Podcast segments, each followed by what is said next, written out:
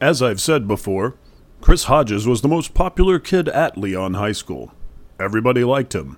Every group, that is, not every student. He had friends who were jocks, nerds, motorheads, druggies, rednecks, dancers, actors, intellectuals, dorks, idiots, handicapped, black, white, Hispanic, Asian. It didn't matter who you were, Chris made time to talk to you, even if it was just a brief hello. Chris wasn't a snob, and everybody liked him because he liked everybody. Most of his close friends were shocked to hear about his death. Most of the people Chris knew couldn't believe what had happened. Everybody envied Chris. Everybody wondered what could possibly make someone like Chris commit suicide. Everybody is still wondering. Richie Abrams, the Richie that appeared in Chris's suicide note, wasn't a close friend of Chris's, but they were friends just the same. Richie, who was the same year in school as Chris, was also a football player. At 6'3 and 295 pounds, Richie was one of the better linemen in the country. After graduation from Leon, he went on to play for UCLA. Like many of his fellow football playing cohort, Richie was an avid consumer of alcoholic beverages. This was one of the reasons that Richie and Chris didn't ever grow very close. Chris never drank not even one beer that I saw. He hung with the fellas pretty often, but, you know, it ain't always that much fun to be around other people who aren't drinking when you are drinking. I mean, don't get me wrong or nothing. Chris was cool and all that, but he wasn't one of my best buds or anything. I mean, I don't hold it against him or nothing, his not drinking. It just seems kind of too goody goody for me. I like to party and have some fun now and then, and that involves drinking a few beers. Chris didn't want to do that. Fine with me, but he cannot drink somewhere else. I got no time to be partying with sober people. On the field, Richie had stronger feelings for Chris. He was. I'll tell you, one of the best football players ever. He probably could have gone straight to the NFL. You know how they do in basketball, where they go straight from high school to the pros? Chris could have probably done that. According to Chris's note, Richie picked on him when they were in elementary school. Richie remembers no such thing. Nah, I always kind of liked Chris. We were never best friends or nothing, but we were always cool. We never got no fights. Grace Mitchell worked with Chris Hodges on the staff of the Lion's Tail. Like many female students at Leon High, Grace had a crush on Chris. I always liked him. He was really cute and athletic and was always fun to be around. And not only that, he was smart. His articles in the Lion's Tail were always so good. I loved to read them. When Grace was a junior and Chris was a sophomore, she would often give him a ride to school. Chris was still too young to drive, and Grace lived close to him. I used to pick him up in the mornings and give him a ride. He was always on time, and we used to have fun talking on the way to school. I used to try and flirt with him, but he never seemed real receptive, so I gave up. I always liked him, though. He was a nice guy. After graduation, Grace left Tallahassee to move to New York City to pursue a career in journalism. She attended New York University. When Chris and Tracy went on dates, they often double dated with Brad Dexter and his girlfriend Shirley Muldoon. Shirley, Brad, Tracy, and Chris ran in many of the same circles. They were all either football players or cheerleaders. They were all involved in other school activities as well. They went to the same parties and attended the same social functions. They spent a lot of their time together. Shirley remembers Chris fondly. Chris was so sweet. When he and Tracy started dating, she was my best friend, and he always did so much for her. He gave her flowers, like for every anniversary he could think of one week, two weeks, first kiss, all that stuff. I was jealous, especially with Chris being so cute, but then me and Brad started getting serious. Muldoon said she was always fond of Chris as a person. He was always such a good friend to Brad. Whenever Brad needed anything, Chris always helped him out. I guess he was like that with everyone, but it always meant so much to me that Brad had someone who would do that for him. Tracy is the same way for me. She's my best friend and the person who always helps me when I need it. I mean, if Brad can't do something for me, Tracy can. It's so sad that Brad lost his best friend. I know we'll both miss Chris. Everybody's gonna miss Chris. He was just that great of a guy. As a freshman, Chris played backup to starting quarterback Brent Waters. Waters said that Chris was probably the best student of the game he had ever seen. Chris always came in and studied film and asked me lots of questions about how I played the game. He was interested in my opinions on everything about the game. It was to the point that sometimes he bugged me. I'd tell him to leave me be and he'd just go bug coach for a while. It was like he was obsessed with being the best. Then Chris started growing into his enthusiasm. I mean, there's only so much you can learn about the game. You have to have some natural ability to go with it, or you won't be that great. Chris had that natural ability. So much so, in fact, that I was kind of worried that he was going to beat me out for my starter spot on the team. It's a damn good thing I was three years older, or I may have never gotten a shot to play. Waters went to Utah State after graduating from Leon High and became the starting quarterback in his sophomore year. Leon High School's student body president during hers and Chris's senior year, Becky Wood knew Chris Hodges quite well. Wood relied on Chris whenever she needed help or needed to get the support of the students. If I got Chris behind me on something, I got everybody behind me. Chris's opinions were emulated by pretty much the entire student body. Oh, sure, there were exceptions, but not enough to cause any dissent. We were a very unified student body, and a large part of that was due to Chris. But not everyone was so fond of Chris. Ricky Chambers, former starting first baseman for the Leon High baseball team, didn't like Chris at all. While they were once teammates, Ricky got quite upset about his Uncle Gordon's name being associated with Chris after the suicide. He made this clear to me when I interviewed him. I couldn't stand that little snot. From the first day I met him, it seemed like he was trying to beat me out of my starting job. It's like it didn't matter to him that I'd been there, that I'd earned the job, and Chris just wanted the position for his own personal glory. And when that punk brought my family into his little bullshit story, I mean, I really got pissed off about that. I mean, here's this punk who's going to off himself, and he's got to drag a good man's name into the mix. That's fucking weak. I mean, I don't want to say I'm glad he's dead or nothing, but I'm glad he won't be saying nothing else about my family and mixing us up into his sorry story. Ricky has begun to follow in his uncle's footsteps. After graduation, he was drafted in the 17th round by the Seattle Mariners and immediately began play at the AA level, where he remains presently. Another player who didn't like Chris that much was Mitch Webster, who was also a pretty good pitcher and hitter for four years. The entire time Webster played at Leon High, he had to play in Chris Hodges' shadow. Coach seemed to love Chris. I mean, I understand that coaches like certain players, and that they got to do what it takes to win the game.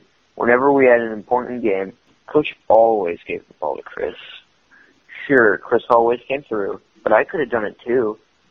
Hey, I only lost four games my senior year, and only seven during my junior year. I may not be the great Chris Hodges, but I can play ball too. And I would have liked to get a shot. Webster got his chance at San Jacinto Junior College, where he was recruited and enrolled after Leon. Much like his friend Richie Abrams, Joey Parker, who was also mentioned in Chris's suicide note, thought Chris was too saintly to ever grow too close to him.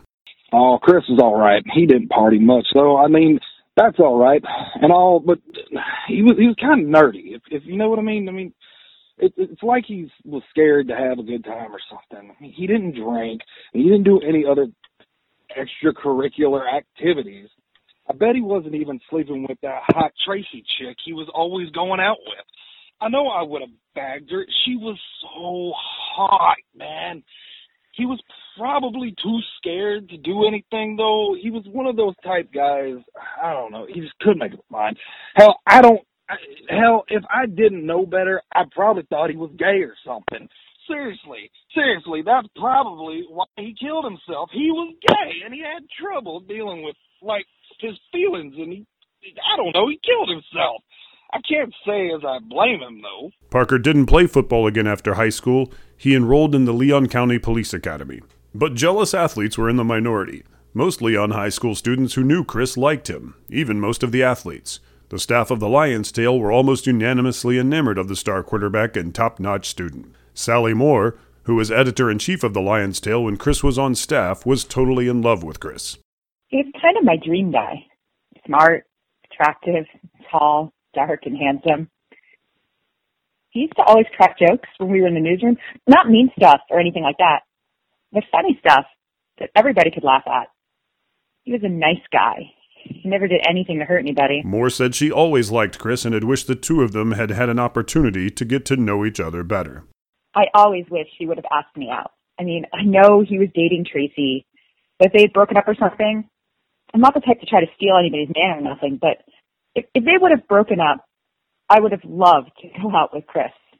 I always liked him. Contemplating Chris's suicide, Moore speculated on what the possible reasons could be. I hate to suggest this, but there had to be something wrong between him and Tracy. I mean, I read the note, and it seems to me that if everything between them was okay, he wouldn't have said he wasn't dating her, would he? Maybe she was going to break up with him or something, and he couldn't take it. I've always wondered what Tracy did to hurt Chris, to hurt him so bad. He went in, oh God, Chris, I miss you. Moore joined her best friend, Grace Mitchell, at New York University to study journalism. Brad Dexter basically became Chris's best friend after what happened between Chris and Tim. Brad and Chris were co captains of the football team their senior year, and both were all state players on the championship teams.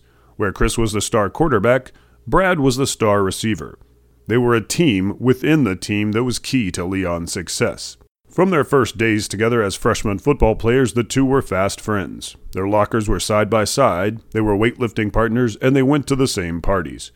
When both Brad and Chris got seriously involved with women, they often double dated Chris with Tracy Reed and Brad with Shirley Muldoon. They went to the movies, Florida State football and baseball games, or out to nightclubs to dance. Few people knew Chris as well as Brad did. Chris was a good guy. He loved to play ball. It didn't matter with who or what time of day or nothing. He always wanted to play. He also loved Tracy. The two of them were perfect for each other, I guess. Who knows at this point? Guess not. They always seemed to be so much in love and so right for each other. I never expected this. In Chris's note, Brad was portrayed as Chris's rival for Tracy's affection. I have no idea what that's all about. The only reason I know Tracy is because she and Chris were dating. I never had any designs on her. Besides, I've been in love with Shirley as long as I can remember, and I would never jeopardize what we have to go after my best friend's girlfriend. That would be crazy. It's completely fictional. He always used to tell me that he and Tracy were going to get married as soon as they got out of Tally. He never really liked living here. I know that. He always talked about getting out here. I kind of thought it seemed like something had happened to him, or something like that. He used to get this crazy wigged out kind of vibe to him sometimes, like he wasn't here. He never talked about his past. I only knew him when we got to high school. But whenever I asked him about stuff that happened before that, he never answered, or avoided the question totally. I never pushed him too hard about it, because I figured it was none of my business. I let it alone, but it always worried me. I thought maybe he'd been abused when he was younger or something, and that maybe he was blocking out whatever happened to him. He never said anything about it, but that's what I always thought. After graduation, Brad won a scholarship to Notre Dame to play football. Shirley followed him, and as sophomores, they were married. Tim Holton grew up with Chris and had been Chris's best friend for most of the two boys' lives. As young boys, they lived in the same neighborhood. That's how they met playing boyhood games in the streets and parks of the North Tallahassee neighborhood of Killearn Lakes they both lived in. Chris often convinced him to play football or baseball, Chris's two favorite sports as a boy. Reluctantly, Holton would join Chris. So Chris always used to uh, put together pickup sports teams. He always wanted me to play. And even though I wasn't that interested, you know, Chris was my friend, so I played. I wasn't very good at baseball or football, uh, but I didn't get laughed off the field or anything we had this big field behind our houses in the neighborhood, and uh, we would play there all the time, especially in the summer. I would have preferred a lot of the time to be reading or watching a movie. I've always loved to learn the stories of other people's lives, even if they are fictional. As they grew older, Holton quit playing sports with Chris. The two remained best friends on into high school. Tim's social circles were quite different from those that Chris ran in, but the two hung out a lot nonetheless. Chris always used to be the greatest guy. He was he was smart, he was fun, he didn't have anything mean to say about anyone. When the other football players would go out drinking and I guess having sex, gay bashing, Chris would never be there. I always respected him. He was different from the rest of the guys. Holton first noticed a change in their relationship during their freshman year in high school. Chris grew more distant, quiet, and unresponsive to not only Holton, but to others as well. Well, I wasn't the first person to notice it. Uh, I had become pretty good friends with Tracy. Um, we, we knew each other through Chris, of course, and we were both close with him. And one day, Tracy came and talked to me because she thought Chris was acting funny. And this was after that time when he had disappeared for those few days. Um, except for that, I hadn't noticed anything strange uh, at that point. But after she talked to me, I started watching Chris a little bit closer. I think she was right. She was right. Uh, he was acting strangely. He used to be so full of energy. He was outgoing. Um, he was excited about everything. And and I noticed, and this would have been the summer uh, before freshman year, I noticed that he stopped going out for pickup sports. He used to play all the time. Like that's what he would do whenever he was not studying or had something else to do. He used to play sports nonstop. But there came a point when he was only going to practice and, and showing up for the games. He used to go out all the time, almost every night. We'd hang out or he'd be hanging out with somebody I knew. And, and then he he started like scaling that back. Um, for a while, it was just weekends. And there came a point when he wasn't going out at all, as far as I knew. I figured it, it probably had something to do with whatever had happened when he disappeared. Um, but all through that whole summer, he was like that, um, just distant. I guess I, I figured at some point he would never get better. But he never uh, really talked about what was going on. Um, anytime anybody asked him about it, he would he would rebuff them by the fall of that that next school year, um, he was a little better. I guess he seemed a little more like himself, um, but not like before. Not like before high school. Uh, he never really was that that person again. I thought he was going to get over whatever it was that was bugging him, but he never did. I let it go. Holton began to have his own problems. Many of his classmates, and in particular many of the football players, began to give him grief. It seemed that, even though Holton had told no one at school about his sexuality, he was feminine enough presenting that many of the more macho boys at school began to make fun of him and pick on him.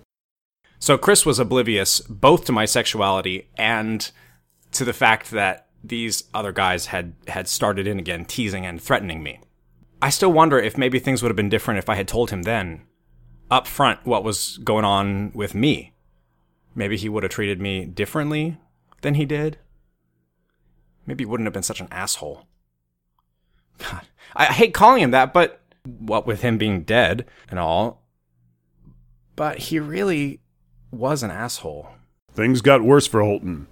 One night during the Christmas break during his and Chris's junior year, Holton was walking home from a party about a half a mile from his Killearn Lakes home. A number of the football players had been in attendance at the party, as was Chris. Holton was walking down the quiet residential section of Whirlaway Trail when four football players, including Richie Abrams, were driving down the same road in a pickup truck. They spotted Holton and slowed down. Abrams started yelling at Holton, and the others joined in. They parked the truck, and all four jumped out and made their way towards Tim. And they were yelling at me. They were calling me faggot, um, calling me all that stuff that they've been saying since since whenever, all that typical bullshit. Um, I guess they were upset at me for talking to Chris. Um, they thought I was flirting with him, I heard someone say. I tried to ignore them, but uh, it didn't work that time. Abrams tackled Holton, and the four football players proceeded to beat him unconscious, constantly uttering anti gay slurs and further threats. An unidentified boot to the forehead caused Holton to need 17 stitches. He missed the next seven days from school. Holton pressed charges against Abrams and William Conklin, but he couldn't identify the other two boys. It didn't matter, though, as each football player had an alibi. Most of the players were out of town or accounted for by numerous family members. The dozen or so players who were at the party that night were alibied by each other and others present at the party. The final kicker was that Joey Parker, who was the party's host, got his father to provide an alibi for Abrams and the other players. According to Holton, Mr. Parker was never even at the party. When Holton returned to school the next week, he was the laughing stock of the entire campus. He had accused two star football players of attacking him, but they both had solid alibis. Holton had also been outed and wore the mark of his shame on his forehead.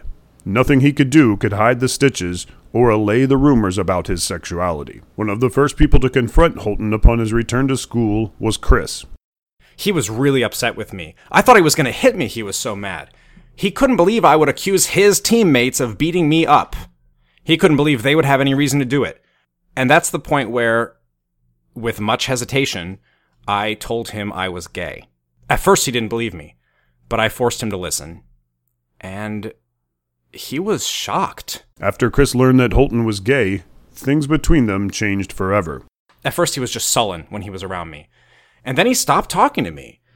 And finally, my best friend began to avoid me altogether. He couldn't handle what I was. It seemed to me like he maybe felt betrayed by my sexuality, and that hurt a lot. I guess maybe he thought that I thought of him in a sexual way.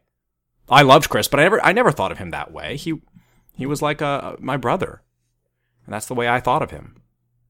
I thought that's how he thought of me. It's too bad he couldn't see that. He was a great guy, otherwise.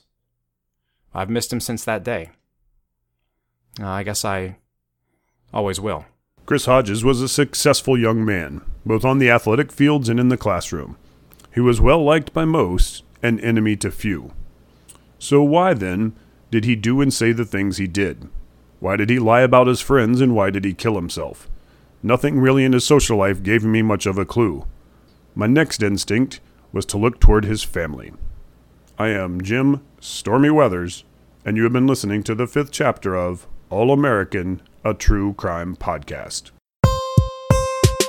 Devon Montgomery as Richie Abrams.